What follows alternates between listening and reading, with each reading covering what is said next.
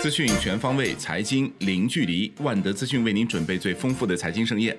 今天是二零二零年五月二十三号，星期六。下面为您送上今天的陆家嘴财经早餐。宏观方面，二零二零年政府工作报告未提出全年经济增速具体目标，主要是因为全球疫情和经贸形势不确定性很大，我国发展面临一些难以预料的影响因素。今年要优先稳就业、保民生，城镇新增就业九百万人以上。城镇调查失业率百分之六左右，城镇登记失业率百分之五点五左右，居民消费价格涨幅百分之三点五左右。今明两年职业技能培训三千五百万人次以上，高职院校扩招两百万人。政府工作报告起草组权威解读为何不设 GDP 增速目标？不提目标不意味着不重视经济增长速度，也不是任由经济增速下滑。优先稳就业、保民生和脱贫攻坚都需要经济增长的支撑。今年 GDP 不设目标，地方政府可以从速度的焦虑中、数字的包袱中解脱出来。政府工作报告提出，今年赤字率拟按百分之三点六以上安排，财政赤字规模比去年增加一万亿元，同时发行一万亿元抗疫特别国债，基本民生支出只增不减，中央本期支出安排负增长，其中非急需、非刚性支出压减百分之五十以上。政府工作报告提出，综合运用降准、降息、再贷款等手段，引导广义货币供应量和社会融资规模增速明显高于去年。创新直达实体经济的货币政策工具，务必推动企业便利获得贷款，推动利率持续下行。中小微企业贷款延期还本付息政策再延长至明年三月底。政府工作报告提出，今年继续执行下调增值税税率和企业养老保险费率等制度，新增减税降费约五千亿元。前期出台六月前到期的减税降费政策执行期限全部延长到今年年底。小微企业、个体工商户所得税缴纳一律延缓到明年。预计全年为企业新增减负超过二点五万亿元。政府工作报告提出，今年拟安排地方政府专项债券三点七五万亿元。中央预算内投资安排六千亿元，重点加强新型基础设施建设，建设充电桩，推广新能源汽车，新开工改造城镇老旧小区三点九万个，加强交通、水利等重大工程建设，增加国家铁路建设资本金一千亿元。十三届全国人大常委会副委员长王晨向十三届全国人大三次会议作关于全国人民代表大会关于建立健全香港特别行政区维护国家安全的法律制度和执行机制的决定草案的说明。决定草案正文部分共有七条。其中第一条阐明国家坚定不移并全面准确贯彻“一国两制”、港人治港、高度自治的方针，强调采取必要措施，建立健全香港特别行政区维护国家安全的法律制度和执行机制，依法防范、制止和惩治危害国家安全的行为和活动。国内股市方面。上证指数收跌百分之一点八九，报两千八百一十三点七七点；深证成指跌百分之二点二二，报一万零六百零四点九七点；创业板指跌百分之二点五二，报两千零四十六点六点。两市成交额不足六千亿元。北向资金全天净卖出三十三点二六亿元，终结连续五日净买入。本周北向资金累计净买入七十九点四七亿元，为连续九周净买入。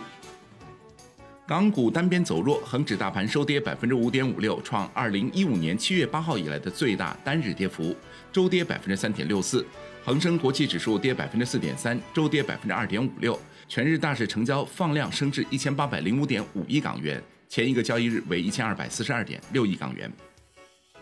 创业板注册制改革正在紧锣密鼓推进中，证监会就创业板首次公开发行证券发行与承销特别规定公开征求意见。在基本制度上与科创板总体一致，同时考虑到创业板主要服务成长性创新创业企业，仍允许公开发行两千万股以下且无股东公开发售股份的 IPO 项目直接定价发行。证监会表示，将根据制度实施情况，对科创板发行承销制度相应修改完善，实现各板块基础制度协调统一。证监会对创业板五件信批准则进行修订，强调创业板企业特色信息披露，要求发行人精准、清晰、充分地披露可能对公司经营业绩、核心竞争力、业务稳定性以及未来发展产生重大不利影响的各种风险因素。证券公司分类评价指标迎来大修。证监会就修改证券公司分类监管规定征求意见。此次修订优化分类评价方式标准，增设财富管理、机构客户服务与交易两项加分指标，同时明确规定内控严重失效将直接下调分类级别。消息称，网易将于六月十一号在港交所挂牌，京东计划于六月十八日在港交所挂牌。贾跃亭个人破产重组获得加州中区破产重组法院最终确认和通过，这意味着贾跃亭个人破产重组正式进入生效流程，有望在六月初正式生效，也意味着 FF 公司融资最大的障碍得以解除。金融方面，银保监会表示，目前银行业、保险业抵御风险弹药较为充足，鼓励银行、保险机构进一步加高加固应对风险的堤坝。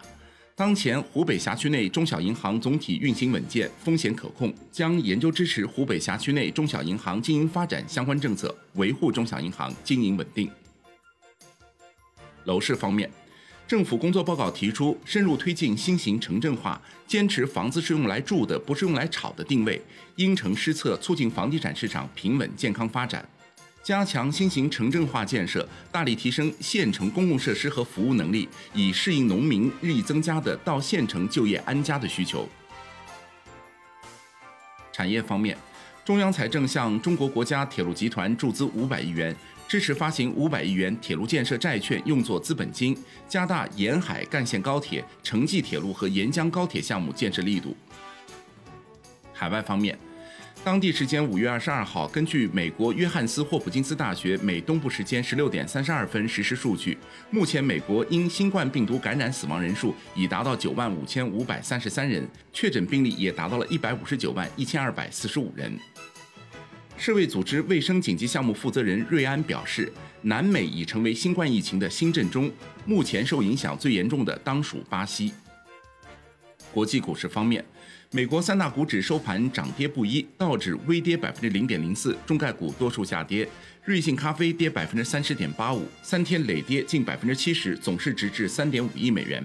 阿里巴巴跌超百分之六，拼多多逆势上涨百分之十四点五，雪佛龙跌近百分之二，波音跌近百分之一，领跌道指。截至收盘，道指跌百分之零点零四，报两万四千四百六十五点一六点，标普五百指数涨百分之零点二四，报两千九百五十五点四五点。纳指涨百分之零点四三，报九千三百二十四点五九点。本周道指涨百分之三点二九，创四月以来最大单周涨幅。纳指涨百分之三点四四，标普五百指数涨百分之三点二。欧洲股市收盘涨跌不一，德国 D X 指数涨百分之零点零七，报一万一千零七十三点八七点，周涨百分之五点八二。法国 C C 四零指数跌百分之零点零二，报四千四百四十四点五六点，周涨百分之三点九。英国富时一百指数跌百分之零点三七，报五千九百九十三点二八点，周涨百分之三点三四。阿里二零二零财年第四季度营收同比增长百分之二十二，至一千一百四十三点一亿元，净利润为三十一点六二亿元，全年营收为五千零九十七点一亿元，增长百分之三十五，净利润为一千四百九十二点六三亿元，增长百分之七十。阿里数字经济体二零二零财年交易额突破一万亿美元，全球年度活跃消费者达九点六亿。拼多多一季度营收六十五点四一亿元，同比增长百分之四十四，净亏损四十一点一九亿元，经调整后每 ADS 亏损二点七三元，平均月活四点八七亿，同比增长百分之六十八。截至三月三十一号的十二个月内，平台的 GMV 达一点一五万亿元，同比增长百分之一百零八，活跃买家达六点二八亿，增长百分之四十二。商品方面。美国七月原油期货收跌百分之一点零六，报三十三点五六美元每桶，周涨百分之十三点六九，连涨四周。Comex 黄金期货收涨百分之零点七四，报一千七百三十四点七美元每盎司，周跌百分之一点二三。Comex 白银期货收涨百分之一点八八，报十七点六九美元每盎司，周涨百分之三点六三，连涨三周。伦敦基本金属多数下跌，LME 七铜跌百分之一点五九，七锌涨百分之零点零八，七镍跌百分之三点九，七铝跌百分之一点一五，七锡跌百分之零点七七，七铅跌百分之零点五一。